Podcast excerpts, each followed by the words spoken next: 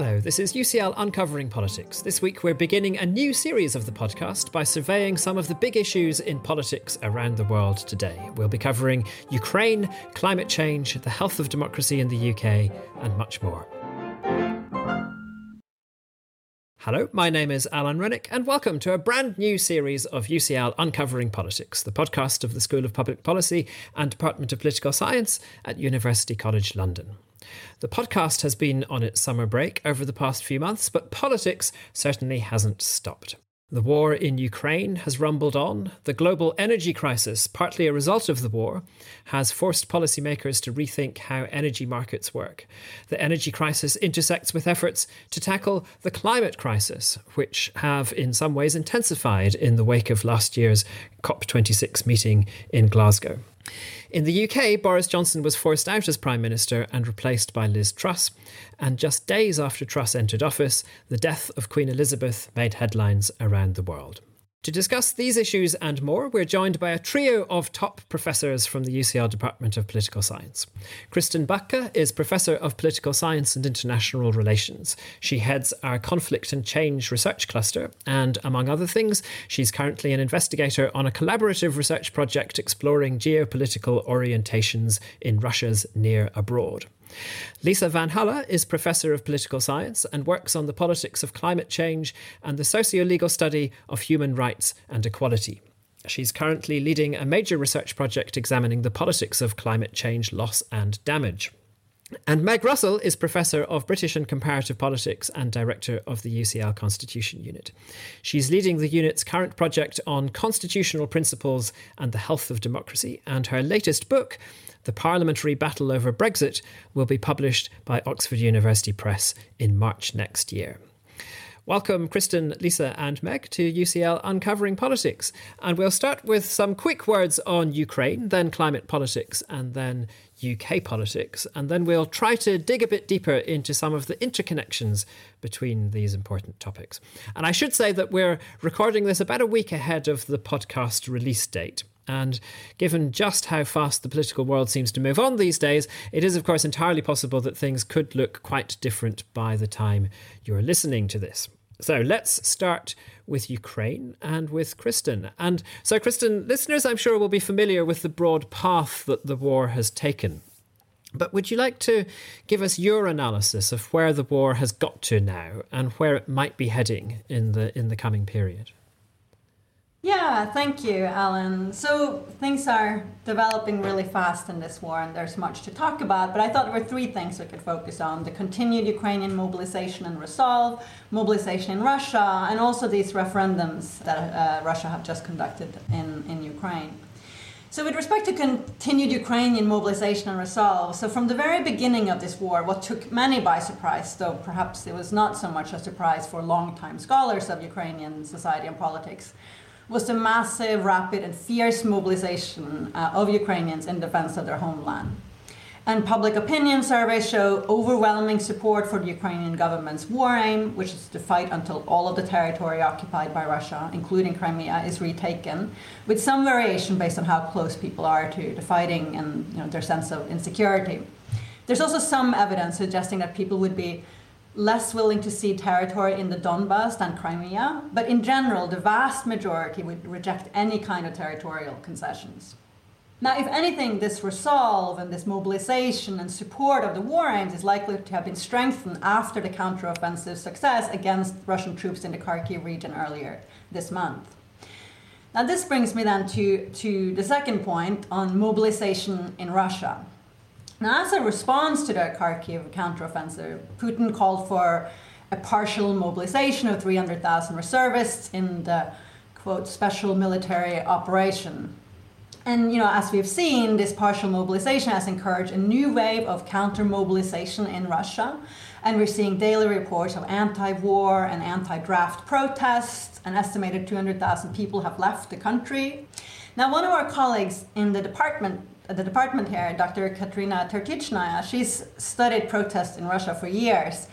And she emphasizes that we, you know, we've seen small-scale protests against the war from the immediate aftermath of the invasion spread across the country. And she's been, she and her collaborators have been counting these protests, and they counted over 300 anti-regime protests since February up to the summer. That's you know, how far they've, they've come. Now, in this ongoing wave of protests that we're seeing now against the war and, well, against the war slash against the draft, the police has, as it has since the beginning, brutally cracked down on protesters. So just between September 21st and 26th, so you know, this past week, uh, or in the past week, the police arrested over 2,000, some say up to 2,400 individuals. And altogether, in the first seven months of the war, the police arrested over 17,000 protesters. Now, one of the questions that many ask is why don't we see more protest and mobilization of the scale that we saw in Euromaidan in Ukraine in 2014 or in Belarus in 2020? And the sort of scholars of the, of the who are experts on Russian politics, uh, including uh, our colleague uh, Katerina, points to at least two important reasons. So one, repression in Russia is extensive, and combined with that, the opposition lacks leadership. So, for example, the Navalny campaign coordinators were either imprisoned like Navalny or forced into exile since 2021. Now, in terms of public opinion in Russia, this is really hard to assess at the moment, but based on several collective polling efforts, Dr. Tertytchnaya, she estimates that she and colleagues estimate that overall since August, majorities have supported the actions of Russian military forces in Ukraine around 75%. Right? So, public support for the military actions in Ukraine have been high. We are now seeing a revival of protests and resistance against the regime. But a big question, and I don't have an answer to that question, is you know if Putin was forced out of power, would it be from more liberal forces, or would that come from far-right nationalists? Now, the third sort of point to talk about, and you know what's been going on lately in, in, in this war, is the independence referendums. So, in addition to the partial mobilization, Putin's response to the Kharkiv counteroffensive was to go ahead with annexation referendums in Luhansk and Donetsk in the east and Zaporizhia and Kherson in the south. And you know, we've all seen the pictures and reports of soldiers forcing people out to vote at gunpoint. And the referendums showed what everyone expected, right, of this highly flawed and illegitimate process overwhelming support for annexation. Now, there will be some people in some parts, particularly in the parts that have been under Russian control since 2014, who are Russian oriented and would want to join Russia. But these referendums are not an accurate reflection of public opinion in these territories. They're you know, they're not arranged under sort of free and fair circumstances. And data from the Kiev National Institute of Sociology, based on surveys that have been conducted since 2014 onwards shows that the majority of people, you know, would not have, you know, voted to join Russia if these were, you know, conducted freely and fairly. Now, why hold these referendums? So these are not free and fair, and even, you know, when slash if Russia formally annexes these territories, you know, the territories are not going to be recognized as being part of Russia by the international community. So there's, a, there's you know at least a couple of reasons, and I'm sure there are more, but there are a couple of reasons for why you know Russia is doing this. So Russia will use the referendums to justify that it's defending its own people, its own territory, and the audience here, for, you know, for those claims is primarily domestic, right, within Russia. Another possible reason, also directed at domestic politics, is sort of to lock in anyone coming into power after Putin. And I think both of these reasons, and I'm sure there are others, and this is, I think, uncharted or not uncharted territory. That's not true. Russia held a you know referendum like this in 2014, but we don't really know the reasons for, for this you know this referendum. But a consequence of these might be that it, any kind of compromise uh, would be harder, uh, and it also might be a sign that Russia is sort of prepared to fight on. Uh, that's a really helpful introduction. Thank you. And so you pointed out there that the referendums clearly are not accurate reflections of public opinion in these areas. You pointed out also that it's very difficult to engage to gauge public opinion at the moment in Russia uh, because. Um, of course, it's such a situation of repression. You also referred to research on public opinion in Ukraine. And of course, there too, there may be difficulties engaging public opinion for rather different reasons, that, that it's a situation of conflict, of war. Can we rely on the information that we've got at the moment about public opinion in Ukraine? Now, it's very important, of course, to try to get a sense of public opinion in Ukraine at the moment, certainly with respect to questions about the war, support for possible war outcomes. I mean, this is you know, being fought in the name of the Ukrainian people. And as I said earlier, surveys at the moment show overwhelming support for the Ukrainian government's position. You know, there's some variation, but you know, overwhelming support. There are, of course, you know, challenges related to doing public opinion surveys in Ukraine at the moment. Our survey in 2019, like most surveys in Ukraine, were done done face to face, which at the moment that's really challenging for safety and ethical reasons. There are certain parts in Ukraine where you can do it, but there are other parts where you cannot do face to face surveys at the moment. You know, in areas of fighting, in areas not controlled by the government. Most surveys that are being done at the moment now are done on the phone, on Ukrainian mobile networks, rather than face to face. Now, one important challenge, which you know, is absolutely central for our ability to draw conclusions about the Ukrainian population overall, is you know, how representative the sample is. So, because the last census in Ukraine was in 2001, this was also a challenge prior to the war, but one that experienced polling companies like Keyes uh, has developed methods to overcome. But you know, since the war, many millions have been displaced, and a small percentage of the population now also live in territories that, due to the war, are entirely out of reach for pollsters. Now, Volodymyr Paniotto, who's the Keyes general di- director and probably the most experienced pollster in Ukraine, he's recently given presentations and talked about you know, the challenges and the strategies for overcoming them. And he's relatively confident that Keyes' data that they're conducting at the moment with via phone surveys is representative of 95 to 97 percent of the population living on the territory of Ukraine that the government controls. So, but that is not Crimea and the Donbass, where they haven't been able to do surveys since 2014.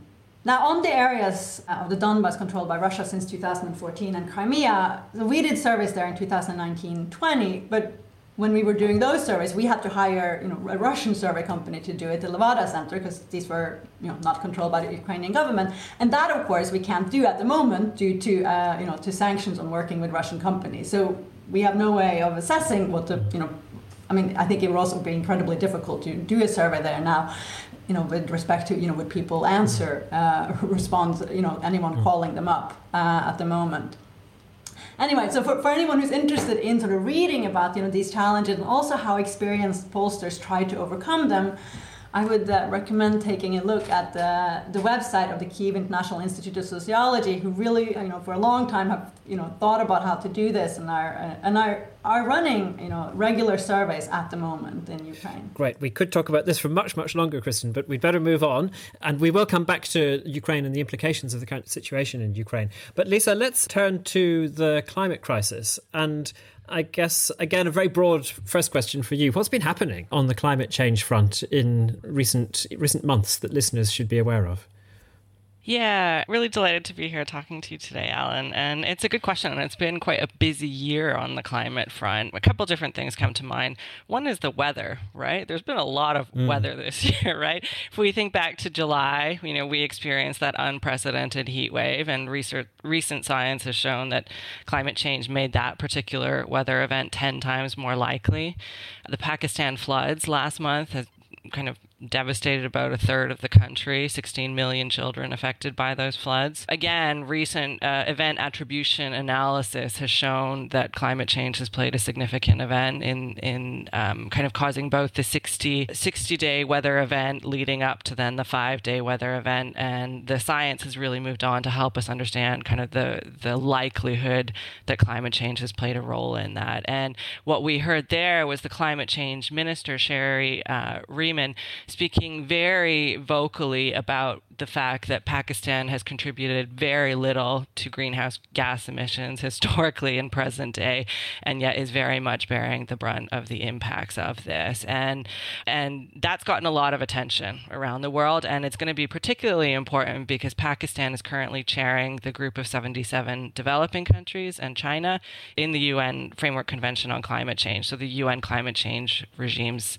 negotiation. So Pakistan is playing a particularly important role there this year, and so we expect that to get a lot of attention at the forthcoming negotiations. Most recently, Storm Fiona, even in Canada, was kind of sweeping homes into the sea. So this is, you know, we're feeling these impacts of climate change today. This isn't something that's happening in the future, and only in the future is something that's very present and alive and and starting to play.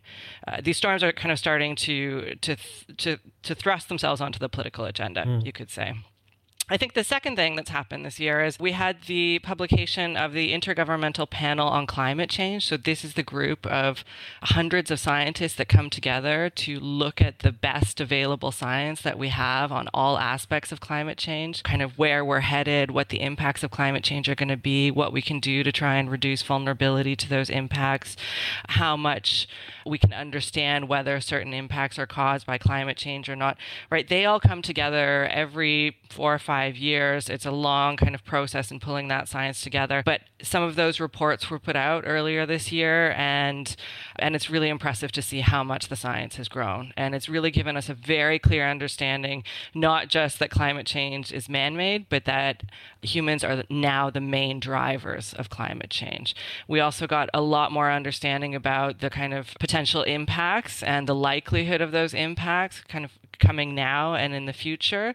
But also, I think one thing that I found quite hopeful was new science on assessing how to adapt to these, these impacts of climate change, right? And getting a better understanding of what is it that's exacerbating social vulnerability to these impacts.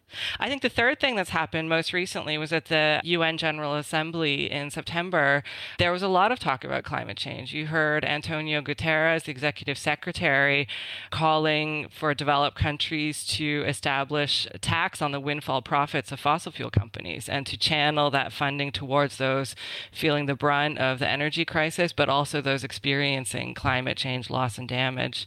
You also had, for the first time, a nation pledging money towards climate change loss and damage. So Denmark pledged $13 million on loss and damage. And this has been a really sticky issue in the negotiations over the last 10 years. Yeah, an important, important developments uh, there at the General Assembly. Assembly. So a lot, a lot going on, and and more to come. I think in this six weeks leading up to COP27 in Sharm el Sheikh in so November.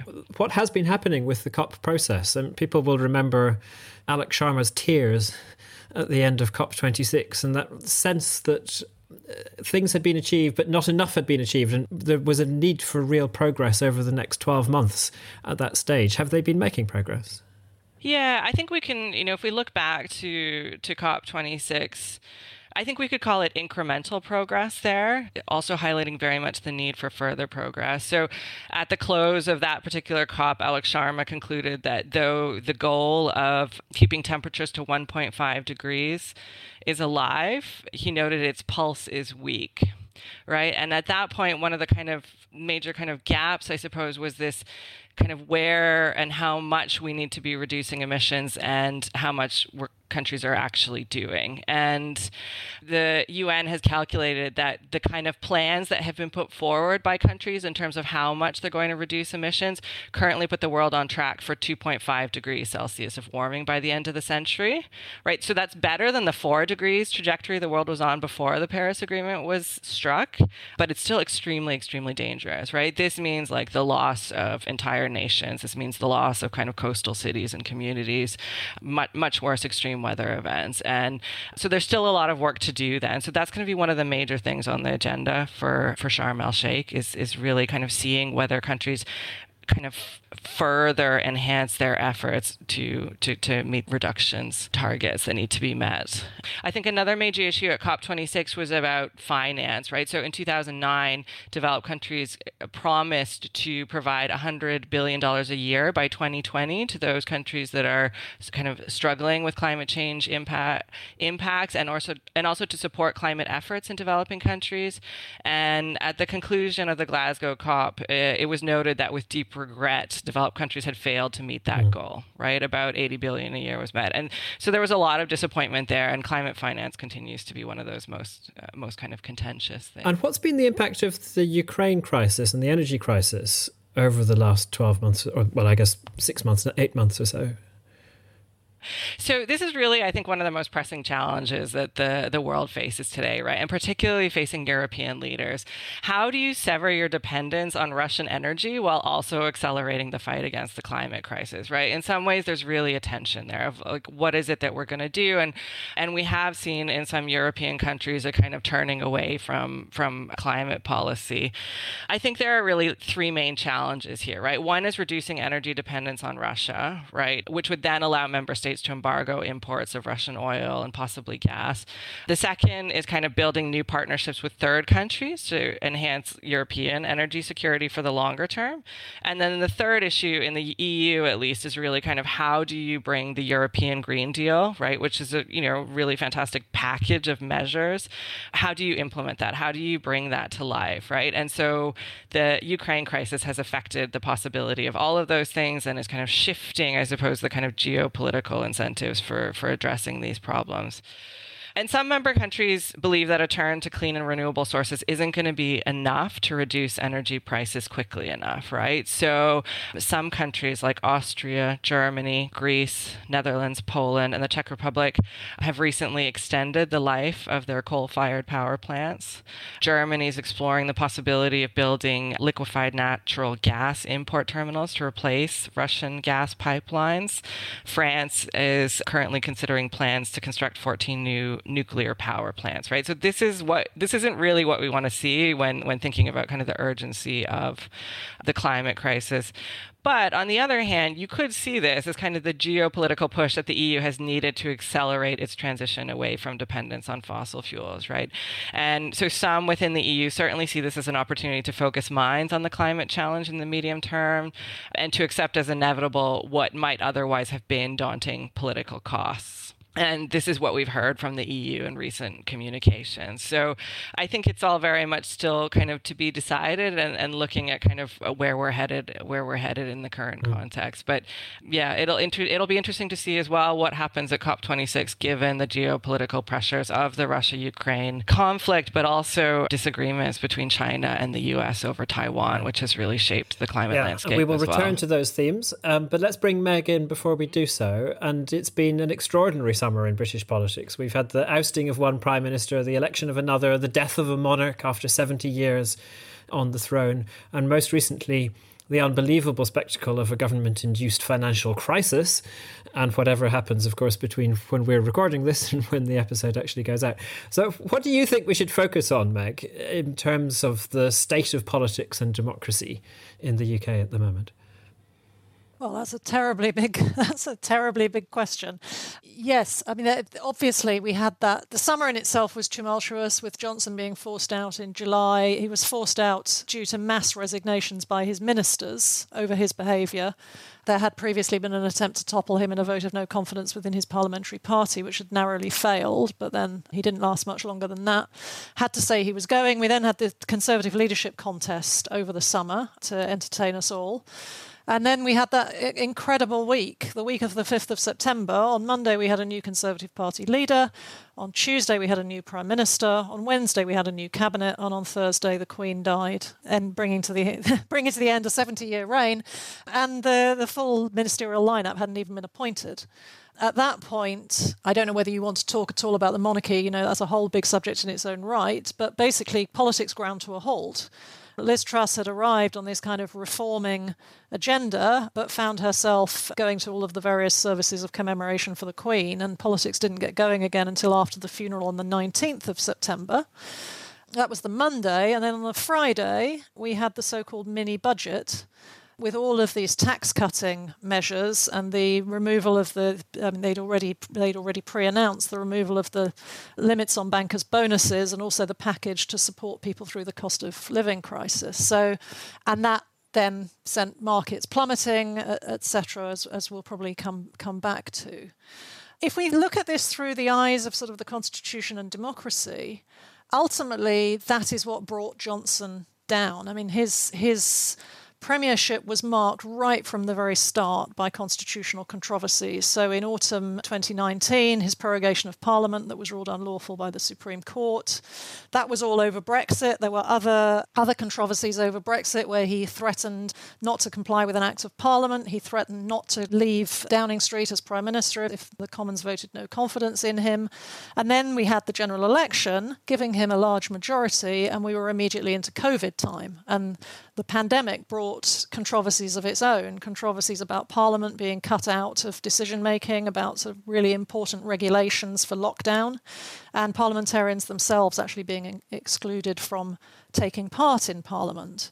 But, you know, that wasn't all. We also had controversies about his treatment of the civil service, his treatment of regulators, his appointments to the House of Lords.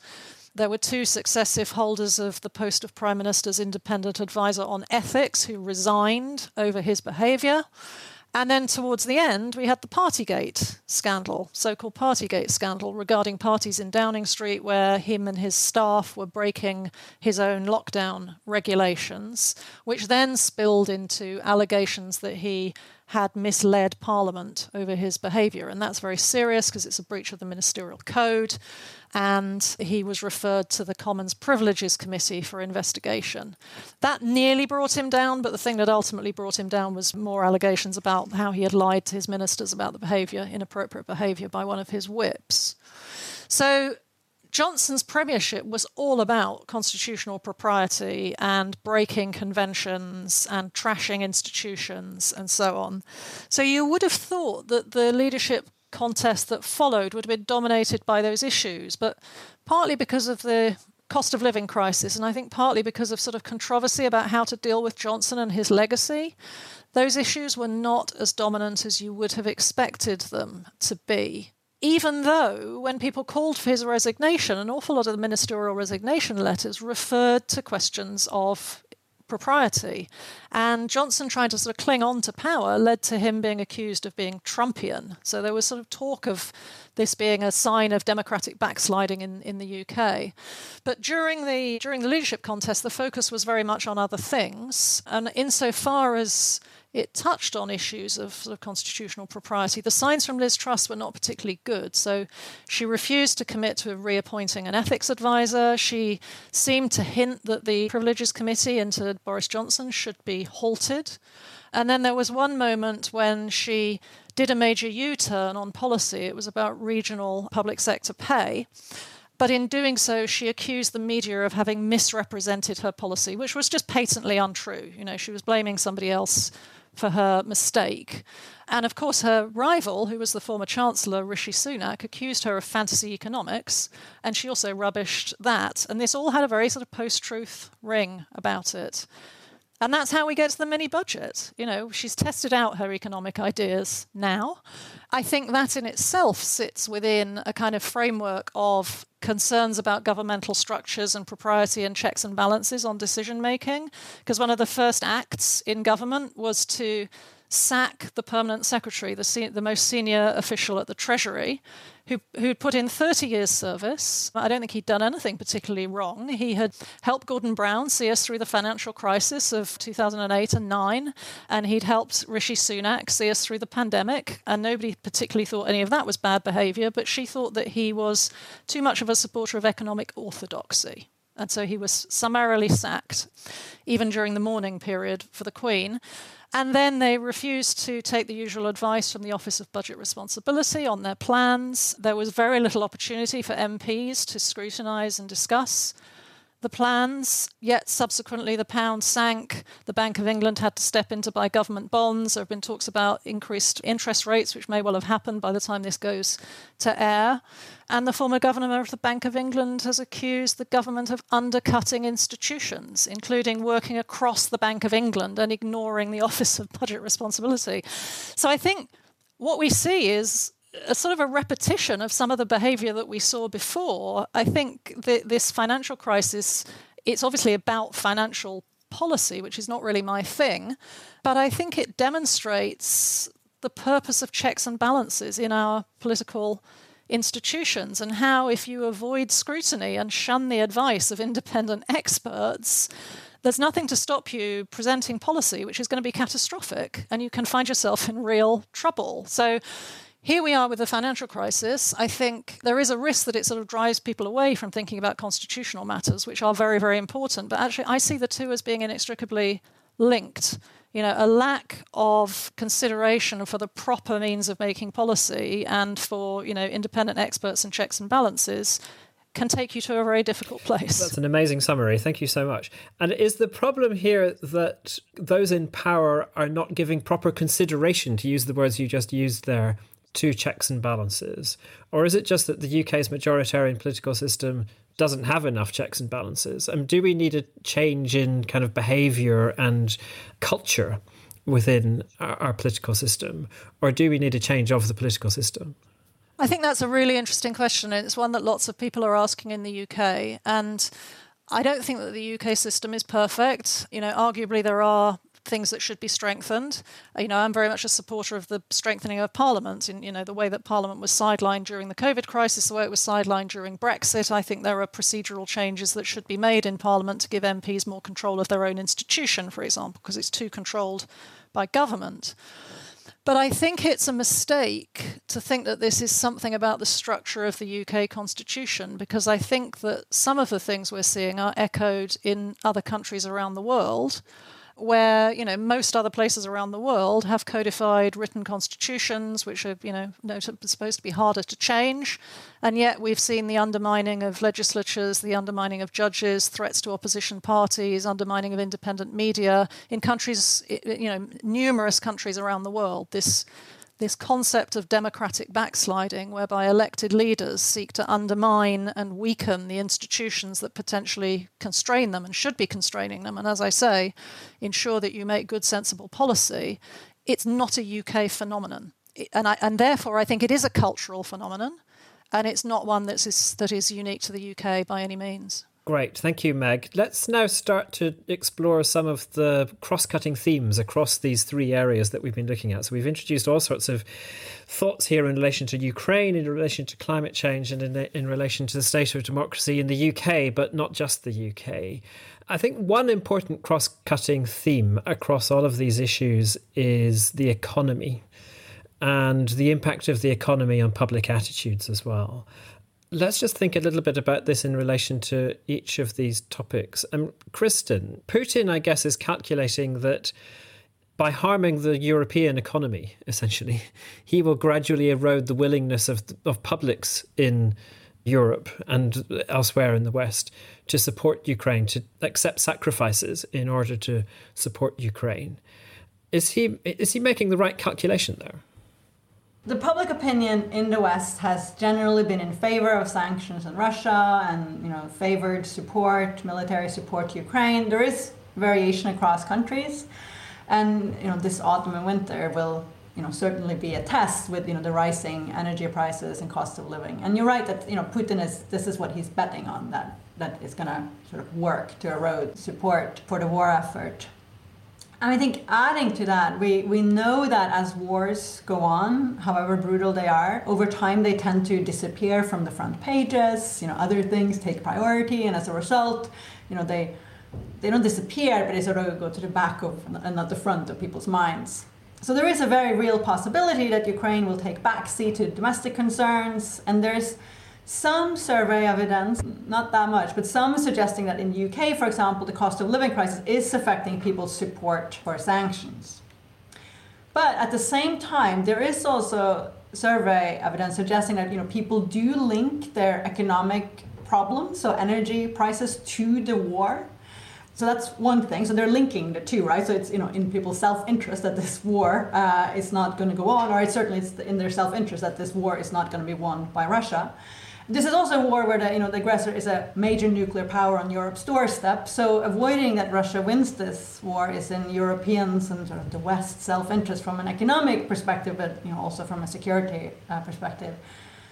So I think for that reason, this war might, you know, will remain, or I think will, yeah, it's likely to remain a priority for publics in the West. And I think it's the same reasons that will sort of help preserve Western unity in response to it. And Meg, I guess we tend to think that economic troubles lead to public support for populism and strong rulers.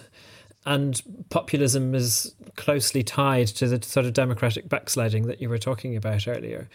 So we might be concerned that if we're going into a period of greater economic problems and recession, not just in the UK but around the world, then that's going to spur a rise in populist sentiments. And perhaps the recent Italian elections fit into that mold. On the other hand, you could kind of say that, well, the populists have been shown to be wrong, at least in the UK, with the economic crisis that we seem to be in just at the moment.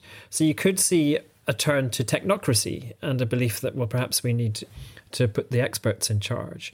Or maybe even we, we could see what I think you and I would probably hope for, which would be a sort of acknowledgement that actually we need liberal democracy, that actually we need to think about these things carefully and deliberate about them and have checks and balances, as you were discussing earlier. Where do you see public opinion as going in the UK and being pushed by economic developments? Let me let me say two things. First, I, I think cards on the table. I would see Boris Johnson as a populist. But it's very interesting, I think, that he was very, very hardline on the Ukraine war. So, joining up to what, what Kristin was saying, you know, you could find yourself in a situation where public opinion in the UK was turning against support for Ukraine because of the problems that it's causing with energy supplies and energy prices. But actually, Boris Johnson was very, very robustly on the side of Ukraine. He did nothing to stoke those kind of sentiments, but undoubtedly we are left with a very big problem with the, you know, the cost of living crisis and now, you know, rising interest rates and pressures on on the pound. But I think it's more likely to go the second of the two ways that you indicate. You're quite right that at times of economic difficulty, and we are undoubtedly entering times of economic difficulty, people often turn to extreme parties. But I think in the UK, it's sort of extreme is a strong word, but but it's it's sort of the the right wing of the Conservative Party which has got us into this situation. And there are many, many moderate people in the Conservative Party or former members of the Conservative Party. On the day we're recording, a former Conservative MP has announced that he's going to be voting Labour at the next election. So I think it's the people at the right end of the spectrum who have ideologically gone for these tax cuts, which Keir Starmer, the opposition leader, has been quite successfully able to paint, as have many other people painted, as primarily helping the rich. And so, at a time when many people are struggling, the biggest benefits from this budget are the highest earners and the wealthiest people. Those those changes may even be have been reversed, perhaps by the by the time this this goes out. But I think what that does is it encourages public opinion towards the centre. I mean, as I said, you know, the, the, the freezing out of experts, and surprise, surprise, if you don't listen to economists, the markets don't react well to what you're doing. So this is not something to do with just some sort of cozy metropolitan elites who are telling you to follow economic orthodoxy. If you don't follow what the markets expect, then the markets have the power to punish you. And I suspect that that will drive people who are very worried about their mortgages as well as about their energy bills to support something a bit more centrist and boring and conventional. And I'm wondering if there's any source of optimism, similar kind of optimism on the the climate front. We've tended to assume that economic downturns are bad times for climate action. But we're we seem to be I mean I'm not an expert on this, but we seem to be getting into a world where action on the economy and action on climate actually align to a much greater degree than was the case in the past. So, can we actually be hopeful that maybe uh, these economic problems will lead to positive climate change?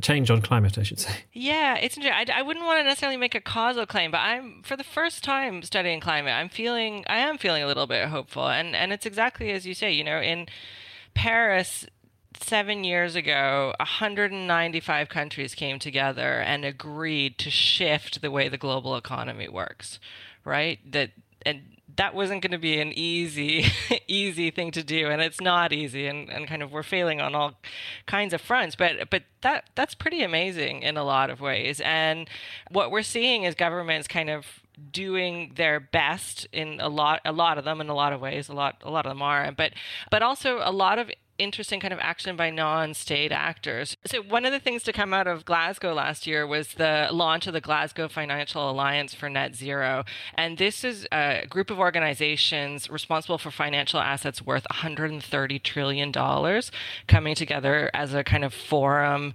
for leading financial institutions to accelerate the transition to a net zero global economy right? That that's a, that's kind of an amazing amount of power and wealth. So it'll be interesting to see what kind of happens in the next few weeks on, on what they kind of report, talking about the measures that they're taking and best practice ahead of COP. And then thinking more locally, like it, you know, thinking about the Labour Party conference, right, which had the strapline of a kind of fairer, greener future. You know, it's all about green growth for this country. And so the discourse is kind of changing from the UN level to party politics. We're seeing more and more climate action on the streets. Kind of public awareness is really there. Last year, a survey by the Office of National Statistics before COP26 suggested that 75% of adults in Britain said they were worried about the impact of climate change, right? So we have have levels of public awareness that we've, you know, are, are really. And this is not just the UK, is it? Yeah, that's right. I think YouGov poll in September 2022 ahead of the UN General Assembly suggested that climate change is the most important challenge facing the world for many, many people across the 22 countries that were surveyed there. So this is something that has kind of is persisting at the top of the political agenda at the moment. And mm. so, yeah, I think there's some room for optimism. Great. So public opinion is important in all of these issues geopolitics is, is, is very important as well, of course. And just before we close, I wonder we started to explore a little bit the effects of the Ukraine conflict on climate politics in the short term. And Lisa, you were hinting at the fact that there are long term considerations here around. You know, what if the world is becoming a more fragmented world with, you know, Russia and the West at, at loggerheads at the very least. Potentially, China, if China decides to act in, in Taiwan, becoming a pariah state from the perspective of the West as well. So, you know, if we're moving towards a more multipolar world again, I guess, then potentially could it be the case that climate action becomes harder to coordinate? Or are we rather maybe moving in a different direction? Mean, Kristin, what do you think about where the geopolitical situation, the geopolitical structure is moving? I think you lay out two very two plausible uh, or possible options, and I I don't know which one of these it is where we're we're going to go. I mean, I, I I think we're going towards a more multipolar world, more polarization, but I'm I'm not sure that that prevents some collaboration when it comes to efforts to tackle climate change. Yeah, it's an interesting question, Alan. I, I, you know, Russia has never been at the heart or a driver of major climate action at the global level, right? They've kind of been a, a, a quiet player or obstructionist generally historically. And so, again, I feel relatively hopeful that despite these kind of geopolitical tensions, that progress can be made. And it feels really important that, particularly those countries that have benefited most from these historic greenhouse gas emissions, begin to lean into this idea of taking responsibility for that in whatever form that might take. And and you know, we are starting to see that. I you know, I'm I'm kind of in conversations with civil servants and policymakers in kind of small middle power type countries that are really starting to pay attention to you know this agenda particularly of loss and damage and um, are not waiting for agreement on that. They're they're going ahead and kind of pledging money. In Glasgow we saw Scotland we saw a, a province in Belgium committing money to, you know Denmark earlier this year that I mentioned. And so there is something about you know collaboration particularly at the global level is imperative but it's not the only way of taking action action. And so while coordination and cooperation is really the best way of getting things done at the geopolitical level, it's not the only way. And there's something about leaders playing a role in taking responsibility in both mitigating greenhouse gas emissions and also offering support to those countries that are bearing the brunt of those impacts already. Right. I'm afraid we're going to have to leave it there. It's been a fascinating conversation. Thank you so much, Lisa Kristin and Meg. We've attempted to cover a huge amount. We've opened up all sorts of questions. We haven't managed to answer them all, but we've drawn on your expertise in all sorts of interesting ways. Of course, listeners have the advantage of us of knowing what's happened in the week between when we speak and when when they're listening. So who knows what has happened during that period, but I hope we've nevertheless given some interesting food for thought there. If you'd like to hear more on these topics, Kristen, Lisa and Meg have all appeared on previous episodes of UCL Uncovering Politics, where we have explored other aspects of their research, and you can find all of those episodes on our website. This has been the first episode of UCL Uncovering Politics for the new academic year. We're looking forward to another season exploring the UCL research that informs current political debates on topics such as automation in the labour market, the power of global tech companies, and how sexist attitudes shape voting behaviour. Next week, we're exploring the role of private companies and non profit organisations in planning and delivering public services. What are the costs and benefits, and what do the public think? Remember to make sure you don't miss out on that or other future episodes of UCL Uncovering Politics. All you need to do is subscribe. You can do so on Apple, Google Podcasts, or whatever podcast provider you use. I'm Alan Renwick. This episode was researched by Connor Kelly and produced by Eleanor Kingwell Banham. Our theme music is written and performed by John Mann. This has been UCL Uncovering Politics. Thank you for listening.